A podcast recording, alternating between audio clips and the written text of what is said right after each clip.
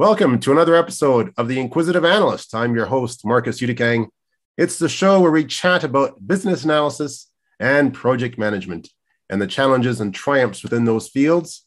It's very much inspiring, very much informative, and very much inquisitive.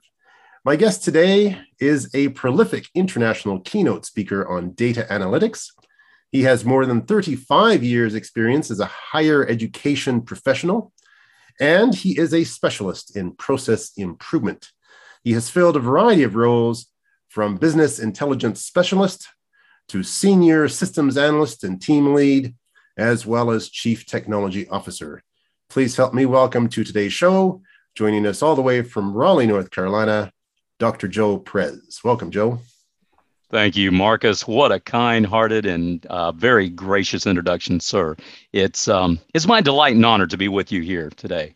Thank you, Joe. I, I appreciate that. I have this riveting interest in data analytics, and you're the person that I brought on the show today to help answer a few data analytics questions. Absolutely. We should start off with the most obvious of all. How did you get started in the field of data analytics? That's a great question, Marcus. Thank you for asking. Excuse me.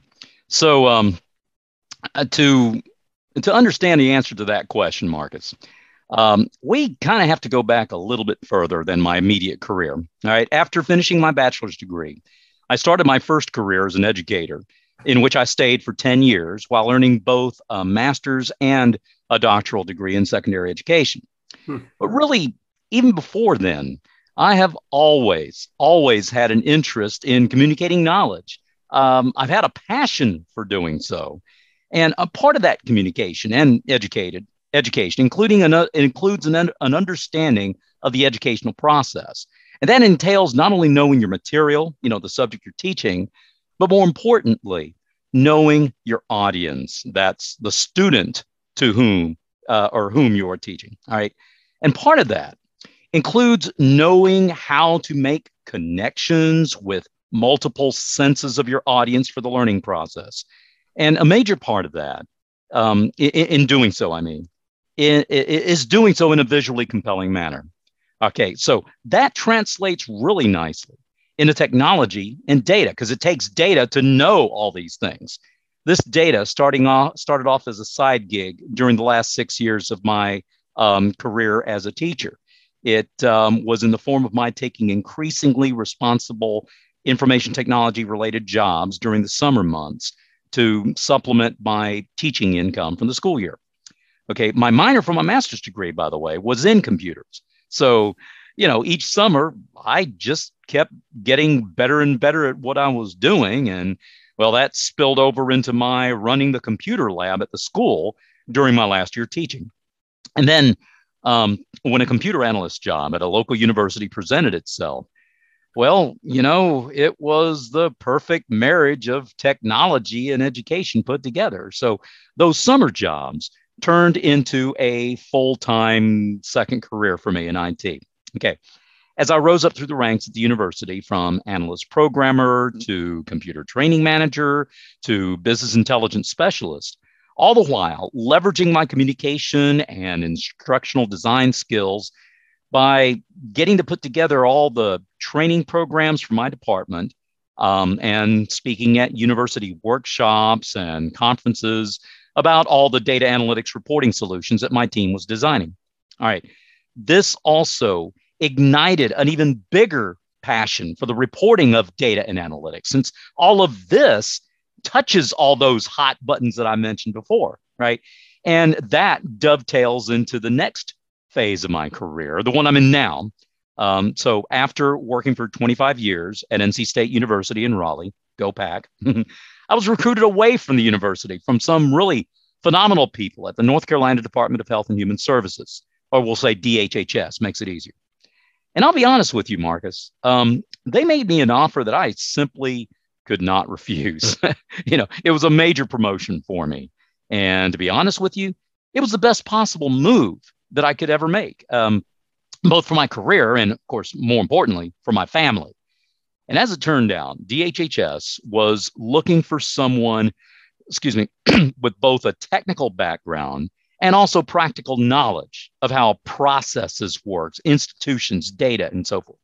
They also needed somebody with strong communication skills to bring know how to bring disparate parties together in discussion.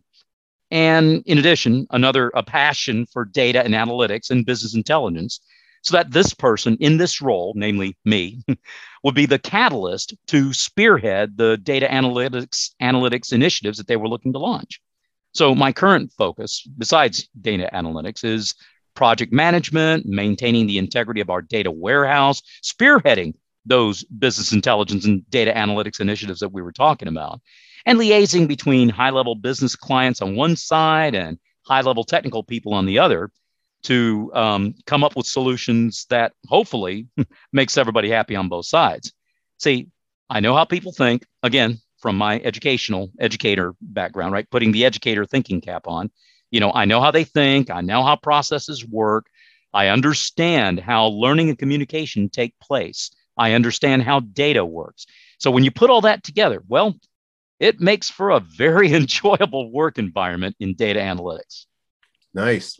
Now, we hear about data, we hear about data, we hear about data. Why should we even care about data? I mean, what's what's the value in using data to help drive business decision making? I'll tell you what, uh, that that's um, that's an excellent question. You know, I'm sure that there are many people who have great business acumen. All right, they know their company in and out. They know their processes backwards and forwards. They understand how their business works. Um, you might say that they have great instinct, um, wonderful intuition, right? Their gut, if you will, is good, really good, very good. And so in these cases, well, the temptation might be to simply follow that acumen, that intuition, that gut, if you will, uh, exclusively when it comes to making decisions, all decisions, business decisions, all scenarios, any scenario, no exception. Now, I got to tell you, there are some abstract value judgments that you might have to make where there may not be clear cut choices or enough data. So, yeah, great intuition absolutely comes in handy there. I'm certainly not advocating that one that one abandon the use of intuition altogether. On the contrary, your gut is a very valuable tool. Okay. With that said, to the extent that you have data available and that data can be analyzed, collected, aggregated, summarized, reported on, and so on, you know, that's data from which you can draw valuable insight. So that gut, that intuition needs to be informed in order to be more reliable.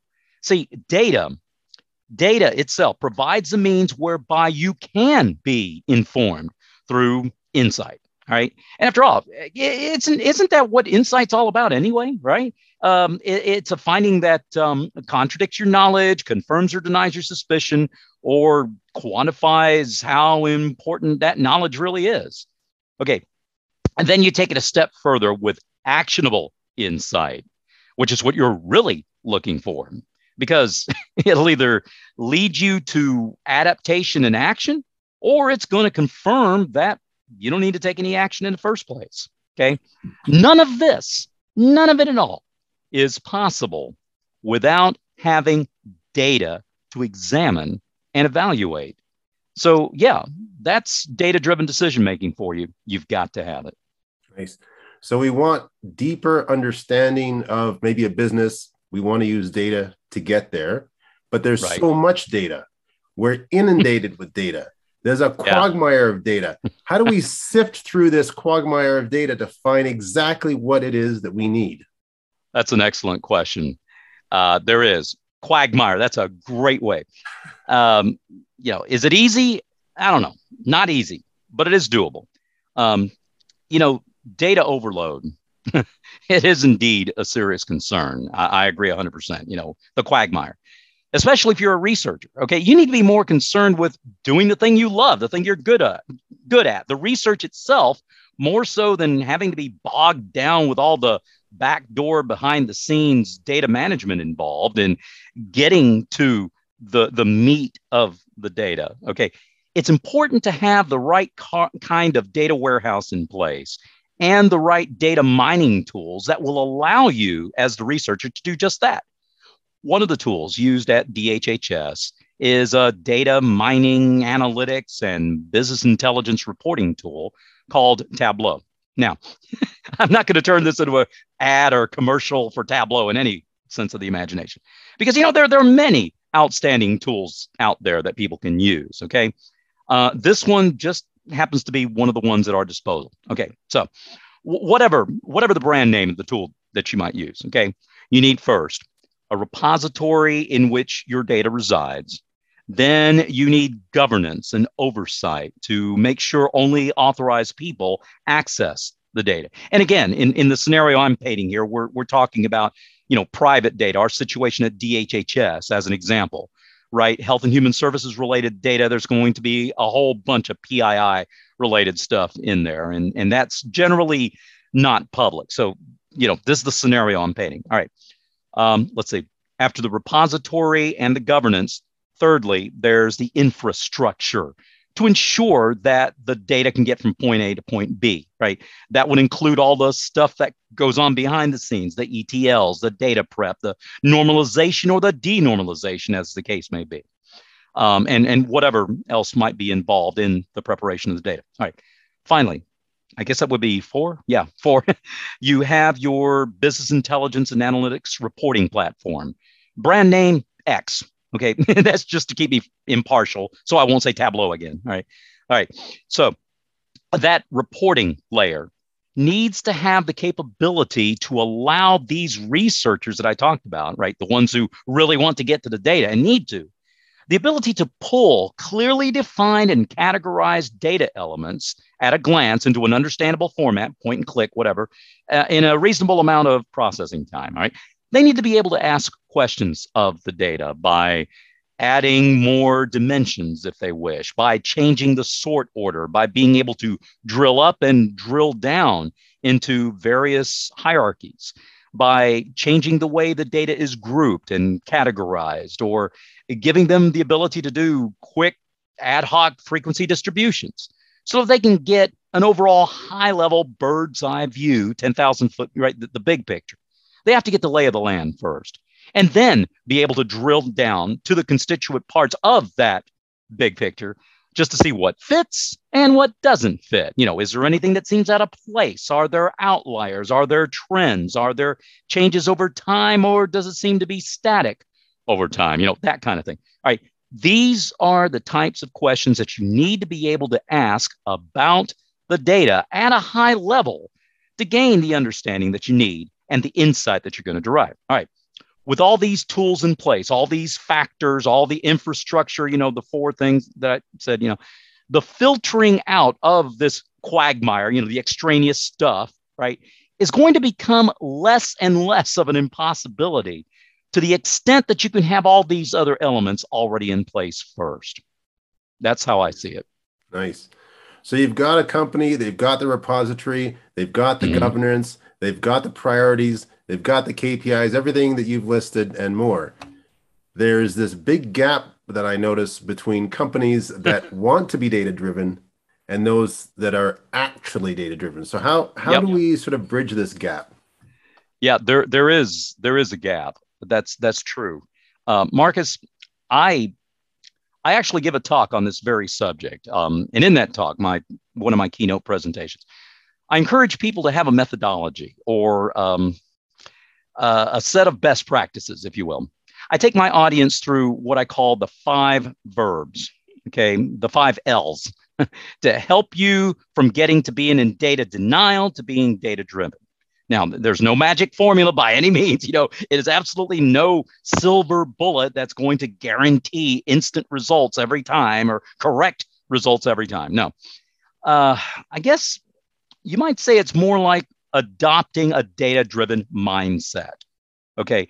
Um, And it might be to some people, it might be contrary to the established culture or status quo in certain organizations. Nevertheless, I advocate it. Um, not to make it too simplistic, but I do like to do things, uh, make things easier to remember. Okay, that's the educator in me coming out, right? So, five verbs that I'm talking about.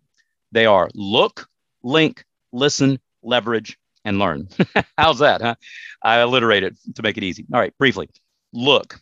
Okay, it's important to start off by looking at the objectives and prioritizing them according to your organization's mission, vision, and goals. Okay, you're looking for that insight that I was talking about earlier, right? Uh, and, and, and deriving actionable insight from it. Okay, that's look. Secondly, link. Uh, after prioritizing those objectives, well, you got to find and present relevant data that links to those objectives. And in my presentation, I encourage the audience to consider the four V's of big data, namely volume, if I can remember, volume, velocity, variety, and veracity. Uh, we're not going to take time to talk about that, right? You know, you, they, your audience can Google it. All right, third verb is L, listen. Okay, you start drawing conclusions from that relevant data that you've linked. You know, start listening for the significance of what you've gathered and presented. You know, look for any significant patterns, trends, nuances that give indication of the general direction here. Okay. You have to listen to what the data is telling you, whether it's uh, an upward or downward trend, a statistical fluctuation, or a correlation, or maybe n- none of the above for that matter. You know. All right. Fourth verb, uh, leverage. That is, plan your strategy and put what you have available into practice. Okay. With that leveraging comes balance. That is, you have to find the right balance between the planning stage and the execution of that planning. Okay. Lastly, learn. So when you put it all together, after looking at the priorities, linking what's relevant, listening to what the data is telling you, and leveraging your strategy, you have to measure success, document what you've done, and repeat. Learn from it. In other words, learn from where you have looked, linked, listened, and leveraged. All right. So, um, you know, with that leveraging, um, uh, with the learning, excuse me, you, you can't repeat the process if it hasn't been documented, right? You can't learn from it. Uh, think about it. If you if you remember that it worked and you didn't write down how you did it, well, how in the world are you going to know if you can do it again, right? if it's documented, it's repeatable. If it's repeatable, it's measurable. And if it's measurable, well, then it can be stacked up against your key performance indicators so you can continuously look for ways to improve each time as you learn. There you have it. Look, link, listen, leverage, and learn. I love this. Look, link, listen, leverage, and learn. That's right. When we look at the link part, and this is very important, like you said, making the data relevant, because you can have all the mm-hmm. data you want, but if you can't understand it, if you can, if it can't be applied, then what's the point of having the data, right? exactly. yeah. And and in that data, in that relevance, we've got a different types of data. For example, like qualitative mm-hmm. data and quantitative data. So yes. if we look at qualitative and quantitative data, how are these two opposed to each other, or are they opposed to each other? No, sir. I don't see them opposed at all. Um, you know, I'll admit they are two different types of data. They're not the same. They are different. Okay, let's see. Uh, quantitative data is data that can be counted or quantified, the word quantity, right? Qualitative data, on the other hand, looks at attributes and approximations. You know, quality, quantitative defines, qualitative describes. Um, let's see, quantitative is objective, aligns with deductive reasoning, while qualitative is more subjective and aligns with inductive reasoning. Okay, so yeah, I, I, I can see why people would think that they're opposed to each other because they're so different. Okay, now while all of this is true, un- undoubtedly, I still think you can leverage the two together, and you really need to have the two together. You have to, because I believe you can qualify quantitative data, and at the same time, you can quantify qualitative data. Okay, briefly. Um, this is an illustration that I've used in a recent keynote presentation. Um, suppose you owned a sporting goods store and you wanted to keep track of hiking boot sales over time, let's say. Now that's easily quantifiable, right? That can be counted, the quantity, specific number of boots for each day, week, month, you know, whatever period of time you're looking at, right? You can plot that on a graph all day long. Boom, easy peasy. All right. But you can qualify this quantitative data to get more detail, I mean, by asking more detailed questions in, say, a customer survey. Okay. In addition to the yes or no questions, right? Did you like the boots, right? And the numbers, how many did you buy? You need to determine the extent of your customers' opinions about those boots uh, by asking them to rate the boots, say on a scale of one to five on several different characteristics, right? So when you do that, you not only get the discrete values that you can plot on the graph, you know, the one to five, right? Um, but you also get more depth into your observations and can therefore tease out a more comprehensive picture. Okay, that's what I call qualifying the quantitative. So let's flip it on its side, right? You can also quantify the qualitative data. Um, to be honest, on the surface, that seems a little bit more challenging, okay? Because you might ask, oh, wait a minute, how can you quantify something so ethereal and subjective, right? yeah, that's a, that's a fair question. Okay, so how can you take narrative text, for example, and derive some sort of meaningful, measurable pattern from it? Okay, you cannot quantify something that has no quantity. Okay, so again, it's a fair question. Okay, uh, this has been done quite effectively with various types of qualitative analysis software that can read through massive amounts of text and set up a frequency distribution of words that can then be cataloged and you can decide assign discrete attributes you know along a one to five scale of say good to bad or soft to hard or, you know whatever other uh, contrasting pair that you might derive okay at that point you will then have different categories that you can measure discretely, right? Based on the choice of those certain key words that were identified and categorized, plotting each one of them, each of the groups, I mean, each of the categories against, say, the number of people in the population who used those terms. You know, that, that'll give you, allow you to gain even greater te- depth into the measure of the popularity of that particular term or the lack thereof. Okay. That's what I call quantifying the qualitative. Now, uh, it may be a bit complicated, but you know what? I never said it would be easy. Neither did you, right? Not easy, but doable. So, if you want a comprehensive picture of your data, the best way to do so is to capitalize on every piece of data that you can, both qualitative and quantitative. Nice. Now we have data and used in different businesses. For example, take the government. The government mm-hmm. might ask you specific types of questions that will skew an answer. In other words, you're skewing the data.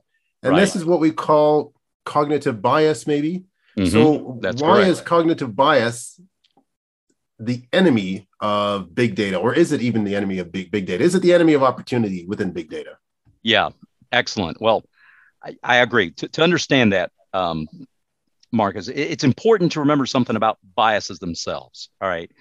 Um, let's think of biases or biases, however you want to say it, you know, in the plural, right? Whatever.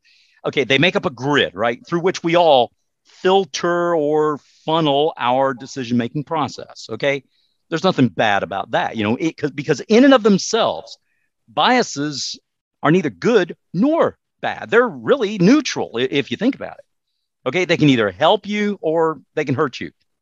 For example, if you are biased about making decisions quickly, well, that can certainly help you if you're in a sinking boat, right? but it can hurt you if you're trying to figure out who to marry. Okay, it doesn't work that way. All right. See, you know, we, we can't really ignore our biases and simply say, oh, well, I'm not biased about anything at all. You know, that might sound pretty noble. Okay. But, but you know what? it, it's not entirely accurate. You can't get rid of your biases. You see, I believe a cognitive bias becomes the enemy of opportunity when we allow it to cloud our better judgment. Okay. Uh, for example, there's the expedience bias, in, in which we prefer to act quickly rather than take time. Okay, uh, this one crops up in, in many ways, but but but in this conversation, we're we're limiting it to the context of working with data. That's what we're talking about, big data, right? So when it comes up that you are, say, deciding on a course of action after seeing only one graph, okay, that's where you see this bias rear its ugly head. You, you, you, you, you don't take the time to validate what you're looking at, and you might be led to a wrong decision with faulty data just because the graph looked pretty or the person presenting it to you was pretty convincing. Right. Um, the other one is um, the experience bias. Okay, that ex- that's our tendency to take our own perception to be the objective truth. You know, you can't go outside the box. You know, I've seen that before. You know, that's the way we've always done it. Let's stay within the box. Okay, without taking other valid points of view into consideration. Again, we're in the context of big data now, right? Allowing this bias to have undue influence over our thinking or our um, letting it reign unchecked, so to speak, that's going to result in our blindly accepting input that agrees with what's already our preconceived notions here without questioning the source, its validity, or its accuracy. You know, uh, there are probably more than a dozen different types of cognitive biases, but but I think these two will suffice for our conversation today. But but but here, here's the point. Okay, any bias. Okay, any bias, when taken to the extreme, robs us of the opportunity to make informed, equitable decisions based solely upon the empirical, unbiased presentation of the data itself. Again, Marcus, let me stress we cannot entirely deny our biases nor pretend they don't exist, okay? Nor try to get rid of them. We all have them, let's face it. That's just a fact of life. But the best course of action is to try to mitigate those biases, to keep them from exerting too much undue in- influence over our decisions. I don't know, maybe by taking action like, um, like pulling in more information um, and reframing our smaller questions in the light of a bigger picture. Uh, in short, ask probing questions about the data. Check your own assumptions at the door, leave them away. Okay. And above all, for pity's sake, do not just take that graph at face value or upon first glance. I like that. Check your assumptions at the door. Yep. Leave your ego at the door. I like that. Amen. Yes, All sir. Right. You got that right. now, you gave yeah. an example earlier about buying shoes. And uh-huh. you said, as an educator, you like to make things simple. So that was a simple story. Mm-hmm. How can we become better data storytellers? One way is by using the simple example that you did, but are there other ways to become better oh, yeah. data storytellers? oh, Marcus, I tell you, I, am just chomping at the bit for this question because you know you're, you're you are you are absolutely uh, speaking to my passion here, Marcus. Uh, okay, I think if we know what makes a person a great storyteller, period, then we're going to know what makes them a great data storyteller, right? So for that, we've got to understand what makes a good story. All right, think about it. We've been hearing stories ever since we were little kids, haven't we? You know, we learn best as little kids by listening to a good story. See, in every good story, okay, what do you have? All right, well, you've got a, a setting. Little Red Riding Hood wants to see her grandma you have characters, at the very least, a protagonist, the good guy, right? Uh, red, and a bad one, an antagonist, the big bad wolf. And then you have a plot. And in that plot, if it's a good plot, you're going to have some sort of conflict. You know, wolf wants to eat red, right? Followed by the ending in which you have resolution. Hunter kills wolf, red is safe. Boom, that's it. Nice story. And they all lived happily ever after, right? Uh, uh, character, setting, plot, conflict, resolution. Everything's there. Boom. Anything else is just fluff. It's just the garnish that you put around the meat. Okay. All right. In data storytelling, you also have a setting. Little Red CEO wants to see how her grandma cookie sales are coming, right? You have characters, board of directors who wants to see an improvement and the big bad competition gotten rid of. And then you have a plot. Well, what's in the plot? Uh, the conflict. Bid bag competition wants to eat red CEO. and what's the resolution? Data analyst hunter kills your fear of the competition by showing that grandma cookie sales are going through the roof. The end, they all live happily ever after. Goldilocks doesn't get killed. I mean, not Goldilocks. I'm mixing metaphor, metaphors. Uh, what's her face? A Little Red Riding Hood. All right. okay. If you can take a boring report and underlying graph showing cookie sales and weave it into a relevant narrative with a human interest story behind it that will resonate with your stakeholders uh, or board of directors in this example, right? Giving them something about which they're passionate about. Okay. Well, then what, what do you do? You capture their attention, kept their interest, addressed their concern, and exceeded their expectation. And you know what? Isn't that what a good story is supposed to do anyway? right? You have two major objectives. First, you have to incorporate a relevant narrative with a resonant theme. Okay, you have both relevance and resonance. You see what I did, right? relevance speaks to the mind and tells you the what, while resonance speaks to the heart and gives them the why. Okay. Lastly, you leave them with a positive takeaway by doing those four things I mentioned. That is, capture their attention, keep their interest, address their concerns and exceed their expectation. All right. This is my heartfelt passion here, Marcus. I am totally convinced of it. Yes, sir. To the extent that you can stick to this metaphor and ensure that you have nailed your setting, your characters, and your plot, the conflict and resolution, okay, that is the extent to which you will succeed in effective data storytelling. It will happen. Superb. I was doing some reading about how to tell good stories recently. In fact, I've been doing that for the last few weeks. And like you yeah. said, there has to be a narrative. There has to be a, a, a narrative that can capture and captivate the audience. But yes. most of all, there has to be conflict. If you don't have conflict between good and bad, then nobody is right. interested in listening to the story. I mean, at the end, right. good wins, you hope, but there right. has to be that conflict. Yeah, the, the yeah. struggle, the conflict in the middle that you know, oh man, is he really going to win? Oh no, what's going to happen? You know, but you know, the, the the the the excitement of the moment is there for you when that conflict is present. Yeah. Superb. Now, you've done a lot in your life about data or with data and data analytics, but there's something else you're passionate about, I found out, and that's music. Now, you're heavily involved, oh, heavily yeah. involved with music as yes, a singer, sir. Piano player, composer. My big question to you is how do you juggle the music with the data analytics? oh, goodness yeah, music does play a huge part. Yeah, pun intended. Play. Sorry. You know, I'm not so sure I'm all that great at juggling, but you know, I'm a whole lot better at harmonizing. Uh, yeah, again, pun intended. Sorry, but seriously, no. Since you, as you already know, I still consider myself an educator. Okay, I approach much of what I do in the light of communication with an educator's mindset, an educator's heart. See, I want to make everything an educational experience because I want to ensure that I'm connecting with the people to whom I'm speaking, whether I'm teaching a class, leading a discussion, having a team meeting at work, explaining a data analysis initiative to stakeholders, or giving a keynote presentation at a conference. Okay. Um, I long to see the lights come on in the eyes of the people to whom I'm speaking in any and all of those scenarios I just described.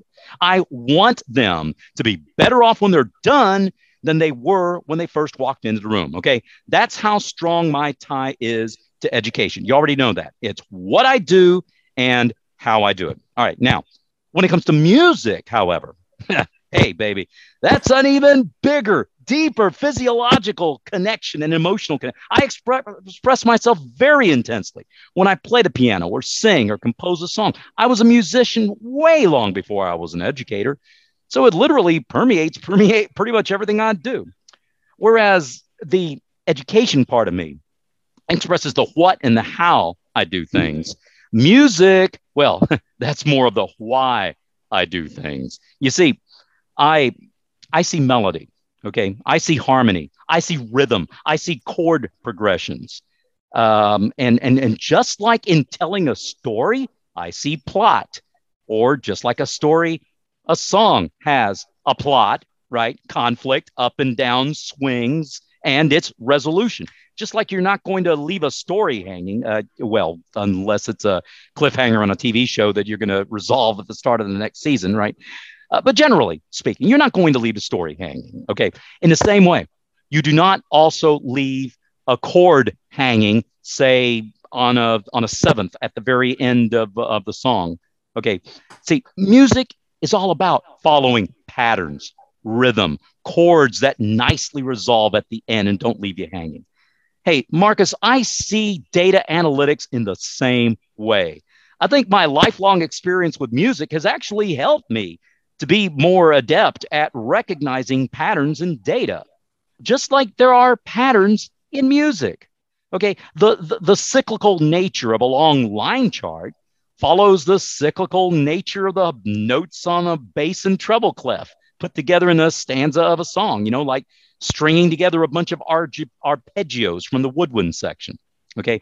The punctuated bursts of an, of an exploding pie chart in your face remind me of the syncopation from the percussion session. The rigid symmetry of a bar graph, boom, boom, boom, revive, reminds me of the staccato cadence of barcodes in the in the um, uh, bar chord, excuse me, in the um, the string section. And then when you put a bunch of uh, graphs together, weave it together into a data story, like I talked about, you know, well, to me, it's very much akin to a composer wrapping up his or her work into a beautiful, well connected symphony for us to hear and enjoy.